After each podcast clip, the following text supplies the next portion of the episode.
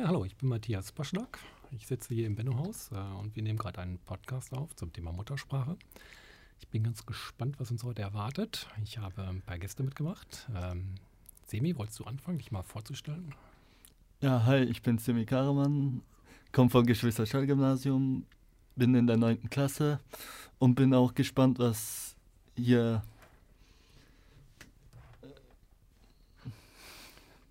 Was passiert? Oder? Was passiert, ja. Okay, alles klar. Okay, hallo. Mein Name ist Philipp Denzer, ich sitze gerade neben dem Semih. Das mache ich auch in der Schule, weil ich bin nämlich sein Schulbegleiter und bin jetzt auch bei diesem Projekt mit dabei, bei dem Podcast. Und bin natürlich auch gespannt, wie das so wird. Ja, ich bin Finol Wenzel, ich bin der Sohn von Herr Paschnack Wenzel. Und ich bin da für die Unterstützung, um hier und da mal was zu helfen und natürlich auch meine Meinung preiszugeben. Ja. Welchen Beistand leistet er mir? Ich bin nämlich ganz aufgeregt, wie das so wird. Das ist nicht mein erster Podcast. Ja, zum Thema Muttersprache. Am 21.02. Gibt es nämlich den Tag der Muttersprache von der UNESCO. Und der Tag der Muttersprache, der wurde im Jahre, glaube ich, 2000 ins Leben gerufen, weil die UNESCO halt Sprache würdigen möchte und Mehrsprachigkeit auch würdigen möchte. Das ist schon was ganz Besonderes. Deswegen habe ich den Semih nämlich auch als Gast mitgebracht, weil Semih spricht nämlich zu Hause nämlich eigentlich eine andere Sprache. Semih, was spricht denn zu Hause? Türkisch. Ja, genau, bist ein Türke und lebst in Deutschland und bist hast auch einen deutschen Pass und sprichst beide Sprachen, Deutsch und Türkisch. Und das ist für mich was ganz Besonderes, weil ich spreche eigentlich muttersprachlich nur Deutsch und kenne das gar nicht, wie das so ist. Ne? Semih, ich habe da eine Frage. Also ich kenne das schon von anderen Freunden, die reden zum Beispiel nur mit der Mutter in der Muttersprache. Und mit dem Vater und außerhalb halt nur Deutsch. Wie ist das bei dir? Redest du mit deiner ganzen Familie auf Türkisch? Nein, nur mit meiner Mutter auch. Nur mit deiner Mutter? Ja. Sprich die, also ich kenne, also die erzählen immer, denen ist das auch recht wichtig, halt auch Muttersprache trotzdem beizubehalten, also die Sprache, wo man herkommt. Und vor allem der Mutter ist das wichtig, was da ziemlich ironisch ist, weil es ja auch Muttersprache heißt. Ich finde es schon sehr interessant an dieser Stelle, halt, dass man das halt mit der Mutter primär spricht und nicht mit dem Vater. Jetzt haben wir das Problem, dass der Finol mich total aus dem Konzept bringt, weil diese Fragen wollten wir erst später stellen. Oh ja, das tut mir leid, das wusste ich nicht. Aber es macht nichts, das lockert das Ganze auch ein bisschen auf. Ich kann da gerade mal vorstellen, was wir heute machen wollen. Der Semih hat eine Geschichte mitgebracht auf Türkisch. Ich habe die gleiche Geschichte auf Deutsch und wir werden die dann vorlesen, einmal auf Türkisch, dann auf Deutsch. Dann werden wir ein bisschen uns über die Geschichte, glaube ich, unterhalten und dann kommen wir zu so einer Fragerunde, da hat jeder von uns Fragen vorbereitet und dann werden die abwechselnd vorgelesen und ich hoffe mal, dass wir dann das Gespräch haben. Und dann zum Schluss werde ich noch ein bisschen was zum Tag der Muttersprache hier in Münster erzählen, ein bisschen Werbung machen dafür. Okay, Semih, wolltest du anfangen, die Geschichte vorzulesen? Ja. Okay, jetzt heute die Geschichte Vater-Sohn auf Türkisch. Nasrettin Hoca'nın bir oğlu varmış. Ne denirse tam tersini yaparmış. Bir gün Nasrettin Hoca ile oğlu Akşehir'e gidip oradan 2 civa toz almışlar. Eşeğe yükleyip köylerine dönmek için yola geldiklerinde Nasrettin Hoca derenin en sık yerinden karşı tarafa geçmiş, oğlu da eşeği sudan geçirmeye çalışıyormuş ama eşeğin sırtındaki cıvalardan biri neredeyse suya dökmek üzereymiş. Hoca oğlunun ters huyunu bildiği için seslenmiş. Sevgili oğlum, cıvalardan biri suya derecek. Biraz daha asıl da iyice suya gömülsün. Ne var ki çocuğun o gün uysallığı üzerindeymiş. Tutup babasının dediğini yapmış. Netice 2 çuval birden suyun içine düşmüş. Nasrettin Hoca "Ne yapıyorsun şaşkın oğlum?" diye bağırmış. Ama bu arada tuzlar da suda eriyip gitmiş. Nasrettin Hoca'nın oğlu babasının kızgınlığının karşısında söyleniyormuş.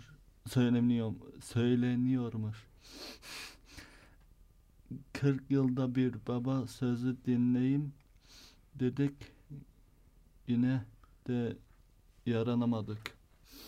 Ja, super. Vielen Dank, Semih. Ein paar Wörter ich verstanden, zum Beispiel Hotch habe ich verstanden. Hast du auch was verstanden, Finole? Ja, natürlich, Baba. Ah, genau, Baba. Olum, bei mir. Was heißt ein Hoca eigentlich für unsere nicht türkischsprechenden Zuhörer? Hoca ist Priester auf Deutsch. Mhm. Und Baba? Baba heißt Papa. Und was hattest du nochmal, Philipp? Olum. Olum. Olum heißt Sohn. Okay, so. Okay. Ja, also jetzt versuche ich das mal auf Deutsch vorzulesen. Okay. Auch ganz passend gewählter Titel, Vaters Sohn. Ja, neben mir sitzt er ja. Der Hoca hatte einen Sohn, der so widerborstig war, dass er stets das Gegenteil von dem tat, was man von ihm verlangte. Sagte der Vater, geh nach rechts, dann bog er nach links. Hieß es, nach links, dann nach rechts ab.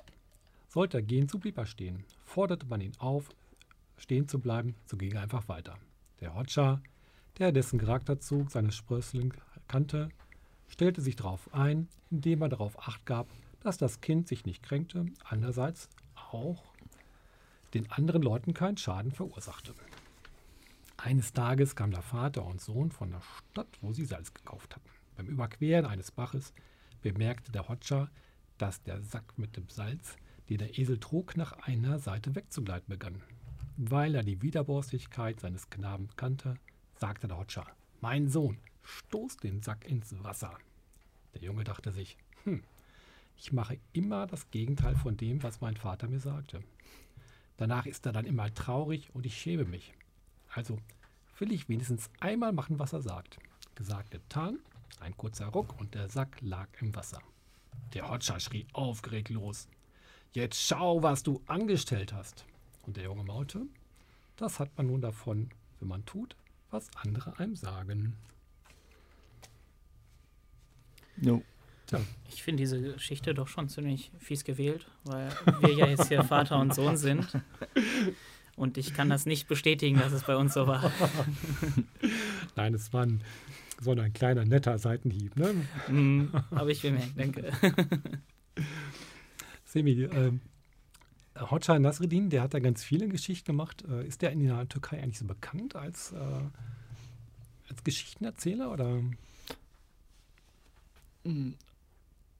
Nein, den kennt man nicht so. Echt nicht? Also ich habe mit vielen gesprochen, die sagten, das ist ein ganz bekannte Person halt einfach, ne? Ja, schon, aber halt nicht überall, also bei der Türkei zum Beispiel.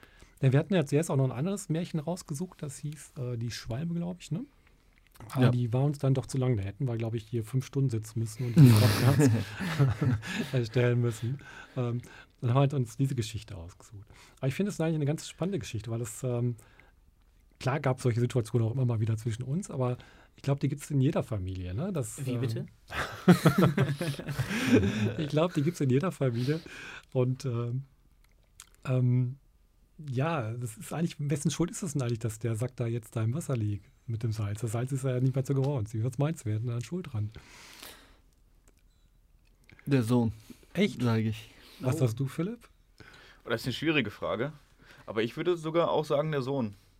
Weil er damit angefangen hat, die Anweisung des Vaters genau so nicht zu befolgen, wie er sie gesagt hat, sondern genau andersrum.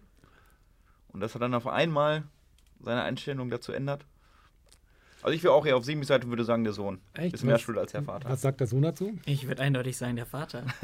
Interessant. Und witzigerweise sind wir uns doch einig. Ich finde auch, der Vater hat nämlich eigentlich die Schuld. Okay. Wir hatten ja schon mal drüber gesprochen, Semi. Es gibt diesen Film Alemannia. Da ist so eine Familie aus der Türkei, die halt rüberkommt und dann in Deutschland leben. Und dann sagt der Schauspieler irgendwann, du bist der Sohn eines Esels. Ne? Das ist ja dieses Sprichwort. Und ich glaube, das passt ja auch ganz gut. Ne? Weil, wer ist der Vater eines Esels? Der Sohn. Ja, ne. Also, ja. Der Vater, ne? Ja. Ne? Ist eigentlich der Esel. Und ich glaube, dass der Hoca den Fehler gemacht hat, ne? Weil, klar, die Kinder sind halt immer ein bisschen anders und die sind manchmal wieder borstig und so weiter und so fort. Aber eigentlich ist es ja doch hat er dann auch das Kommando gegeben mit Stoß da in den Sack. Er hätte ja auch mal seinem Sohn vertrauen können, wenn er die Situation auch gesehen hat. Das stimmt natürlich, ja. Aber auf der anderen Seite, der Sohn, ich glaube, der wollte auch nicht befolgen und weiß auch bewusst, was er da tut. Und einfach den Vater zu ärgern, ich meine, kenne ich ja auch. Einfach nur nicht sagen, was er nicht machen, was er sagt, so nach dem Motto. Ja gut, aber die hat er ja schon ganz klar immer einmal das tun wollen, was der Vater sagte. Ne? Ja, das sagt er so. Weil er ihn damit noch mehr ärgern konnte. Genau. Ich glaube nicht. Auf der anderen Seite dürfte der Vater das nicht so ausnutzen mit dem, hey, ich sage jetzt immer das Gegenteil, dann macht er das auch. Ja, das ist ja meiner Meinung nach auch ein bisschen fies in die Richtung, weil man könnte da ja auch anders rangehen. Aber das ist, glaube ich, eine andere Diskussion, wie der Vater den Sohn dabei. Genau, ja. Aber ich glaube nicht, dass der Sohn das wirklich den Papa ärgern wollte damit. Ich glaube, da wollte ihm nicht mal einen Gefallen tun. Bist du wenigstens bei euch zu Hause? Bist du mal folgsam und tust du mal, was Mama und Papa sagen? Oder? Ja. Wirklich? Ich tue alles, was... Also ich habe bisher nichts getan, was sie stört oder... ärgert. Ja, ich glaube, das kann man auch bestätigen, glaube ich. Was ich in der Schule mitbekomme, ist ja wirklich ein total netter und... Kann ich auch bestätigen, ja. Ein toller Schüler, der eigentlich überhaupt keinen Blödsinn macht. Ne? Wie ist das mit dir, Philipp? Wie war das denn bei dir früher? Bei mir war das so, dass meine Eltern immer dachten, ich würde das machen, was sie gesagt haben. Und habe es dann gefühlt, für mich, heimlich getan und dachte eigentlich immer noch, dass sie es nicht gemerkt haben. Okay. Ja. Hey, nicht raus. Jetzt bist du auch noch dran, ne? Was? Wie war es denn bei dir? Hast du mal auf deinen Vater gehört? Ach, das wollte ich jetzt eigentlich übergehen, das Ganze. Sehr gut, Finn. Ja, ich kenne mich in dieser Geschichte ziemlich gut wieder, und zwar als Sohn. Ich glaube, ich war früher so einer, der immer sehr, sehr widerborstig war. Allerdings hatten wir zu Hause keinen Esel und wir haben auch keine Säcke Salz transportiert, also mir hätte das nicht passieren können. Aber ich war schon ziemlich widerborstig, das stimmt schon. Aber ich hoffe, ich habe mich geändert jetzt. Naja. Okay, aber einen Sohn hört er auch nicht, also ist egal, welche Rolle er ist. Aber wir wollen jetzt auch nicht über Vater und Sohn sprechen, sondern einiges Thema war ja Muttersprache. Ja. Die UNESCO hat das ja damals ja ins Leben gerufen, weil es von diesen, es gibt 6.700 Sprachen weltweit, schon ziemlich viele wirklich vom Aussterben bedroht sind. 50%, glaube ich sogar, ne? Ja, 50%, ja, Wahnsinn. Vom Aussterben bedroht. Ja. Also teilweise gibt es da Sprachen, die werden ja wirklich nur noch von ganz wenigen 100 Menschen gesprochen. Und wenn da nichts Neues dazukommt, dann sind die wirklich weg. Und Sprache ist ja was ganz Wichtiges, finde ich. Das ist was Verbindendes, hat was mit Respekt zu tun. Ja, aber wir wollen ja vor allen Dingen heute auch mit Semih darüber sprechen, wie das so ist, wenn man zweisprachig aufwächst. Wir haben so ein paar. Ich habe noch eine Sache zur Geschichte. Was mir jetzt auffällt, wenn ich gerade die beiden Texte sehe, dass die Geschichte auf Deutsch ist halt länger, habe ich das Gefühl, von den Worten, als die auf Türkisch. Also ich denke, dass man es sieht so aus und dass man damit halt mit weniger Worten doch das Gleiche rüberbringen kann offensichtlich, weil das ist ja auch dieselbe Geschichte. Das finde ich super interessant, dass man bei unterschiedlichen Sprachen tatsächlich weniger Wörter braucht, um sich gleich auszudrücken. Oder halt mehr, je nachdem, welche man jetzt betrachtet. Semih, ist das dann schon mal aufgefallen, dass du auf Türkisch jetzt Sachen kürzer erklärst oder kürzer sind als auf Deutsch oder andere Sprachen? Ja, ist schon kürzer als bei Deutsch. Ja, ihr habt da überhaupt keinen Artikel, ne? Oder wenig, ne? Also der, die, das gibt's, glaube ich, gar nicht, ne? Nee, nicht so oft. Ja. Der, die, das ist ja auch so ein typisch deutsches Ding. Ja. Also mit den dreien den Artikeln, haben wir noch die ganzen anderen Sachen. Deswegen ist das ja auch kürzer, weil ja keine Artikel sind und deswegen ist das. Ja. Aber ist Türkisch denn so eine blumige Sprache, die das viel ausschmückt, oder ist es eher eine Sprache, die das ein bisschen kompakter fasst? Also zum Beispiel Arabisch, glaube ich, ist eine sehr blumige Sprache. Ne? Aber Türkisch ist eine ganz andere Sprache. Ja, das schmückt das aus. Also. Okay. Aber ihr fasst einige Wörter, glaube ich, zusammen, ne? Irgendwie das Adjektive und so zusammengefasst werden mit den Nomen, oder liegt da komplett falsch? Ja, ist schon richtig. Ja? So, ja. Okay, schauen wir mal. Okay. Ja, wie gesagt, aber wir wollten jetzt eigentlich nochmal über Muttersprache. Wir haben Fragen vorbereitet. Viele kennen, also ich habe meine Fragen jetzt nicht weitergegeben, das heißt, ich bin ganz gespannt, wie ihr darauf reagiert. Aber vielleicht kann ja der Philipp mit einer Frage mal anfangen, ne, an uns. Ja, die ist auch passend zum Thema, finde ich. Also was ich glaube Finn gerade gesagt hat. Und zwar, was hat die Muttersprache mit der eigenen Identität zu tun? Semih, weißt du, was Identität heißt? Semih, weißt du, was Identität bedeutet? Weil es ist ein schweres Wort. Ne? Nein, weiß ich nicht. Wie man sich selbst wahrnimmt, wie man sich so selbst fühlt. Achso. Ja? Ja. Oder wie man sich so als Mensch, wie man groß geworden ist. Ist das richtig übersetzt, Philipp? Oder? Ja. Okay. Wiederhole mal bitte die Frage. Was hat die Muttersprache mit der eigenen Identität zu tun? Und auch Zugehörigkeit vielleicht. Das ist eine schwierige Frage, finde ich. Weil Identität, ich sehe tatsächlich meine Sprache eher wenig als meine Identität. Nur ich weiß, dass ich mich auf Deutsch am besten ausdrücken kann. Ja, aber vielleicht auch nur, weil du nur eine Sprache sprichst und nur eine Muttersprache hast. Und Semih hat ja zwei, vielleicht, wenn man so möchte. Oh, ja, Deutsch und Türkisch. Verstehe. Also darauf zielte meine Frage so ein bisschen ab. Ich kann mich auch auf beiden Sprachen gut ausdrücken, also. Mhm.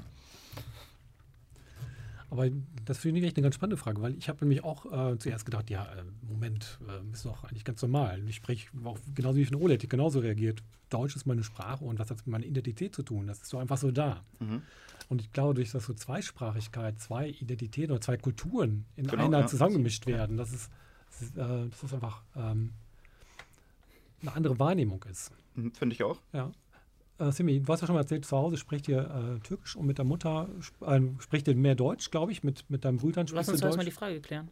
Semih, okay. Für was fühlt sich denn jetzt mehr, mit was kannst du dich denn jetzt besser identifizieren? Mit dem Türkischen oder mit dem Deutschen? Oder ist das gleich? Wie würdest du es sehen? Ist gleich. Ja? Oh, sehr schön. Okay, cool. Jetzt hat er mich unterbrochen. Jetzt kannst du aber weitermachen. Genau, da wollte ich eigentlich auch drauf abziehen. Du hast ja was mal erzählt, dass du mit deinem Bruder und deinem Vater Deutsch sprichst und mit deiner Mutter Türkisch. Und dass deine Mutter nicht so gut Deutsch spricht und dass sie deswegen mit dir Türkisch spricht. Aber jetzt möchte ganz gerne, dass ihr mit der Mutter auch Deutsch spricht. Das heißt, warum möchte sie das jetzt gerne? Sie möchte gerne auch Deutsch lernen, weil sie arbeitet und dann kann sie sich nicht mit den Mitarbeitern so gut anfreunden. Ja, das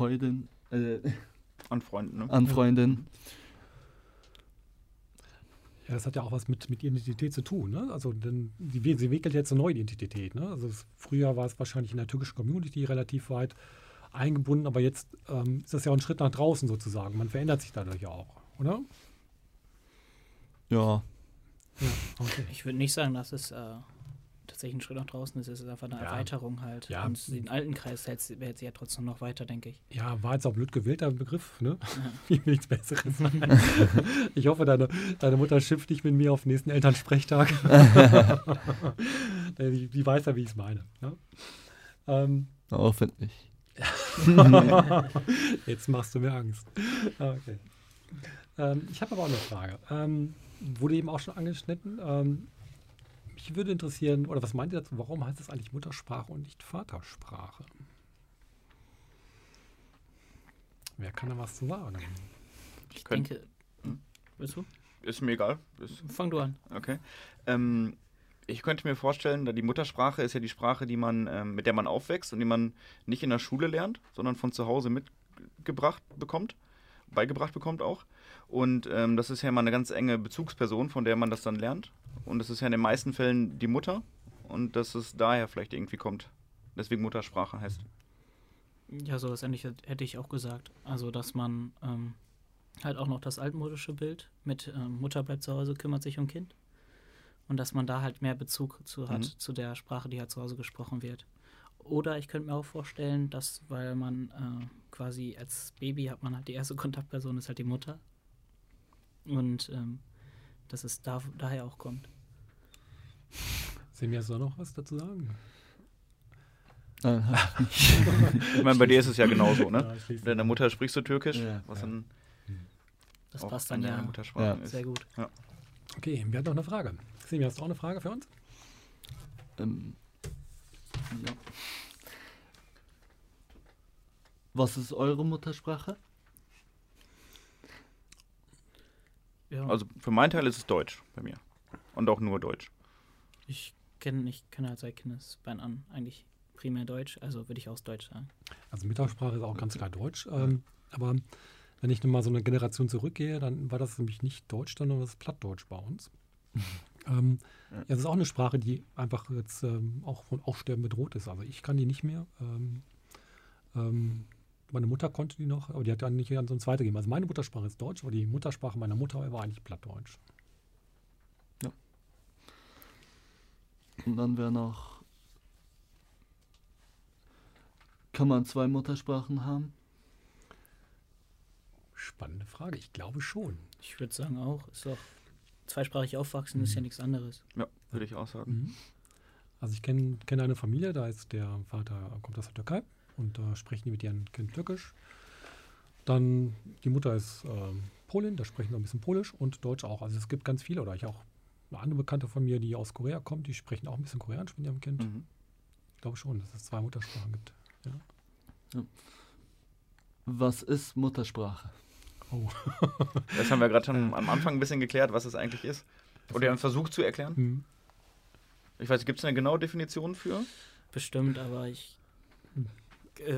wüsste jetzt nicht welche. Also ich würde auch sagen, einfach mit der Sprache, mit der man aufgewachsen ist. Ja.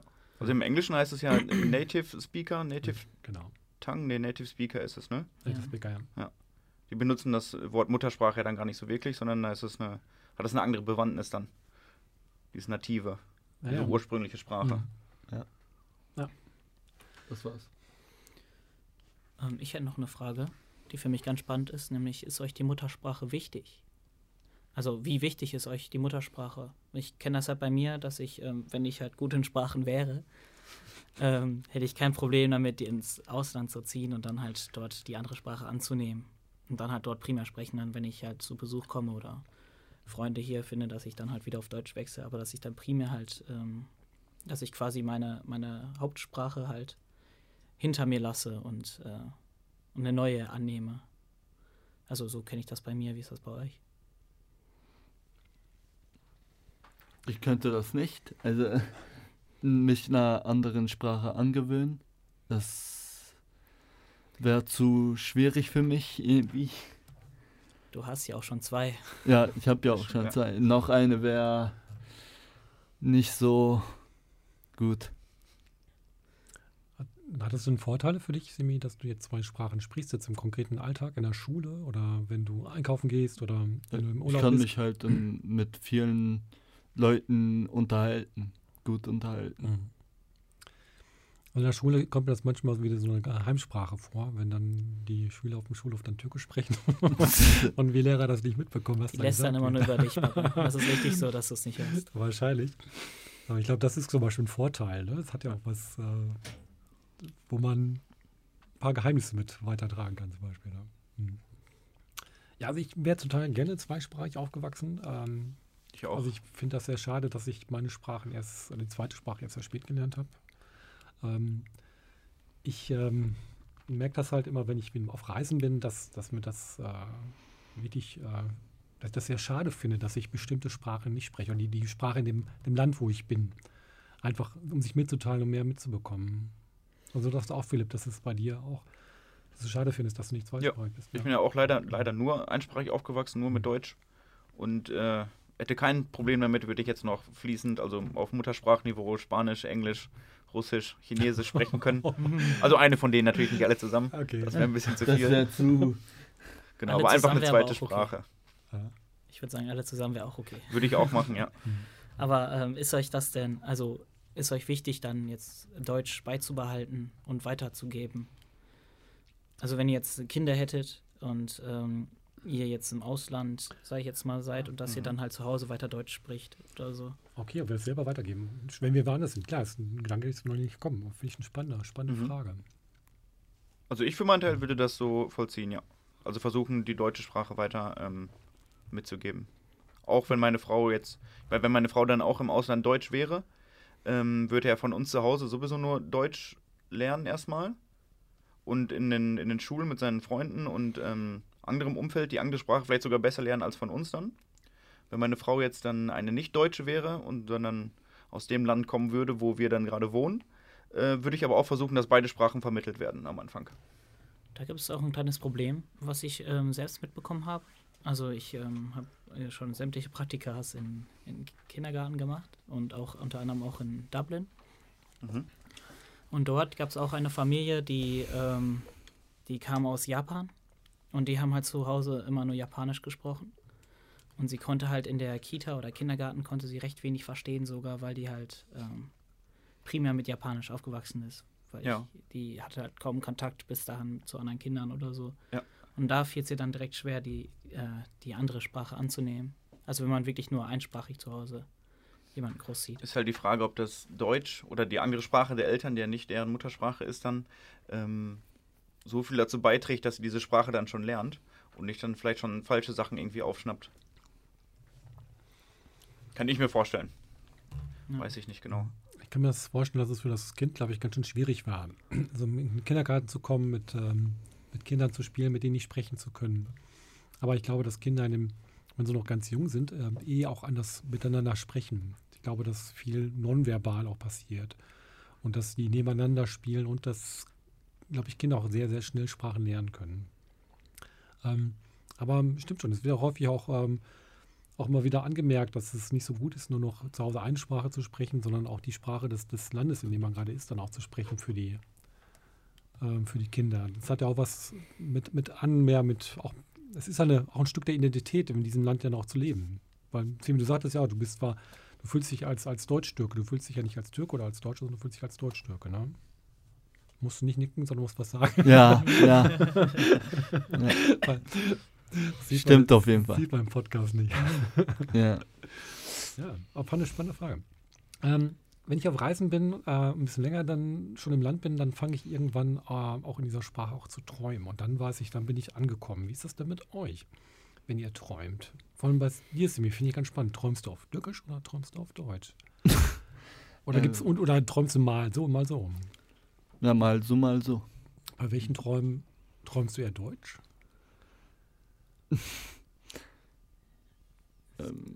Weiß ich jetzt nicht. Das ist, glaube ich, auch schwierig zu sagen. Ja, also, weiß ich, Albträume zum Beispiel. Wüsste ich jetzt nicht. Wüsste ich jetzt so nicht. Okay. Philipp, wie ist das mit dir? Träumst du über einen Deutsch? Oder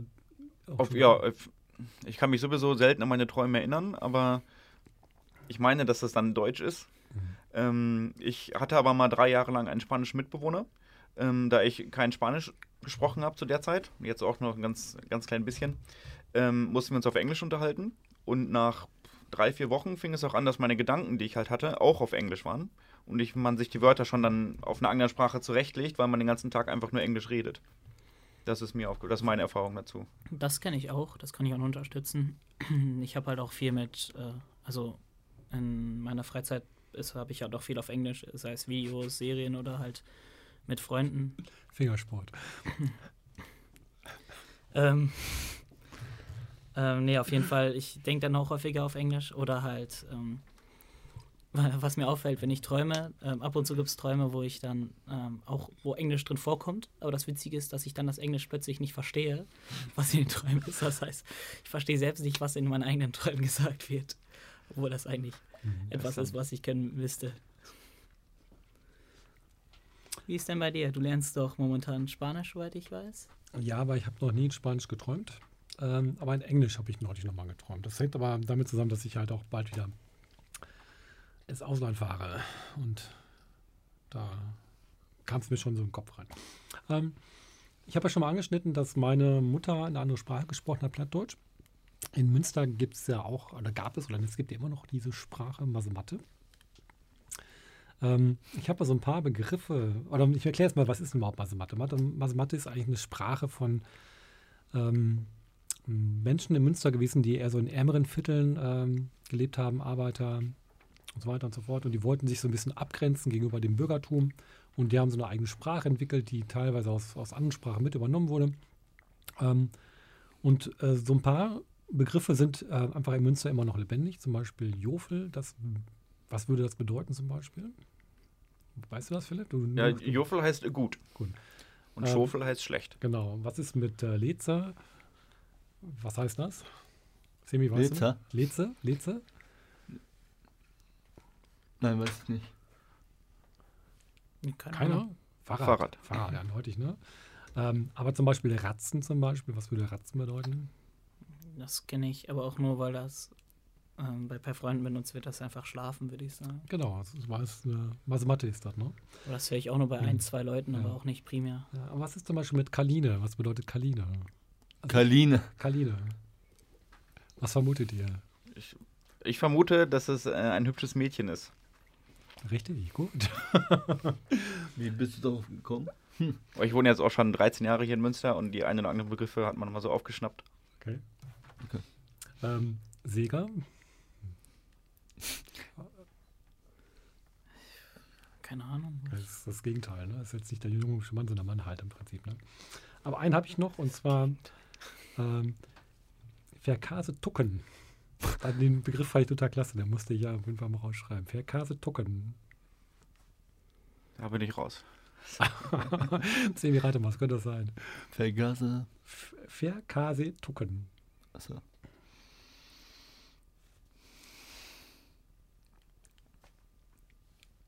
Hast du eine Idee für den Ole? Du hast es ja gerade vorgemacht, aber keine Ahnung. In deinem Podcast sieht er keiner. Ja, achso. Aber ich will mir jetzt nicht als klug dastehen, weil ich habe die Begriffe absolut nicht, außer Ratzen halt. Mehr kenne ich nicht. Ja, das heißt trinken, ne? Also, wie gesagt, das ist eine Sprache, die meine Mutter halt gesprochen hat und leider nicht mehr. Was ich auch interessant finde jetzt, wo du gesagt hast, so ortbezogene Dialekte, sag ich jetzt mal, oder andere Muttersprache. Mir ist auch aufgefallen, dass in den Generationen unterschiedliche Sprache auch benutzt wird.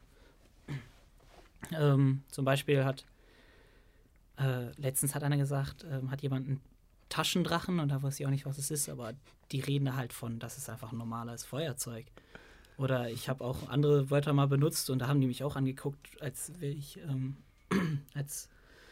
andere Sprache sprechen, obwohl das halt die gleiche Sprache ist im Prinzip. Und wir waren halt nur 3 Jahre auseinander, aber trotzdem gibt es ja jetzt schon recht große Unterschiede. Ja, Sprache ist irgendwie lebendig, ne? Das ist wie so ein... Die wird ja auch dann jedes Mal auch weitergegeben, also wenn man dann selbst Kinder hat, dann wird die auch quasi als Muttersprache dann, denke ich, weitergegeben, wo dann andere denken, das wäre halt die wäre quasi das Deutsch, wie man das halt kennt, aber trotzdem kennt das nur ein kleiner Teil davon. Ja. Ich wollte noch ein bisschen Werbung machen jetzt. Tag der Muttersprache. Es finden auch Veranstaltungen statt vom Arbeitskreis Muttersprache. Und zwar findet vom 14.02. bis zum 1.03. findet in Münster ganz viele Veranstaltungen statt. Zum Beispiel Kinderlesungen auf Deutsch, Farsi, Französisch, Koreanisch, Türkisch oder auch Tamilisch. Es gibt Musikveranstaltungen wie zum Beispiel Mehrsprecherchor oder Länderinformationsabende und Podiumsdiskussionen. Informationen dafür gibt es bestimmt in der Tagespresse und es werden auch noch Flyer verteilt und Plakate aufgehängt. Ja, das war's jetzt. Unser Podcast neigt sich dem Ende zu. Semih, wie war das, hier zu sitzen und mit uns zu sprechen? War gut. Ich war sehr angespannt. Also ich hoffe nicht wegen uns. Ja, also wenn ich jetzt eine Note geben dürfte, ich würde eine glatte 1 geben. Also hast du gut gemacht. Ja, ich verabschiede mich jetzt einfach mal. Ich sage einfach mal Hasta pronto. Auf Wiedersehen. Stecker. Sayonara. Tschüss.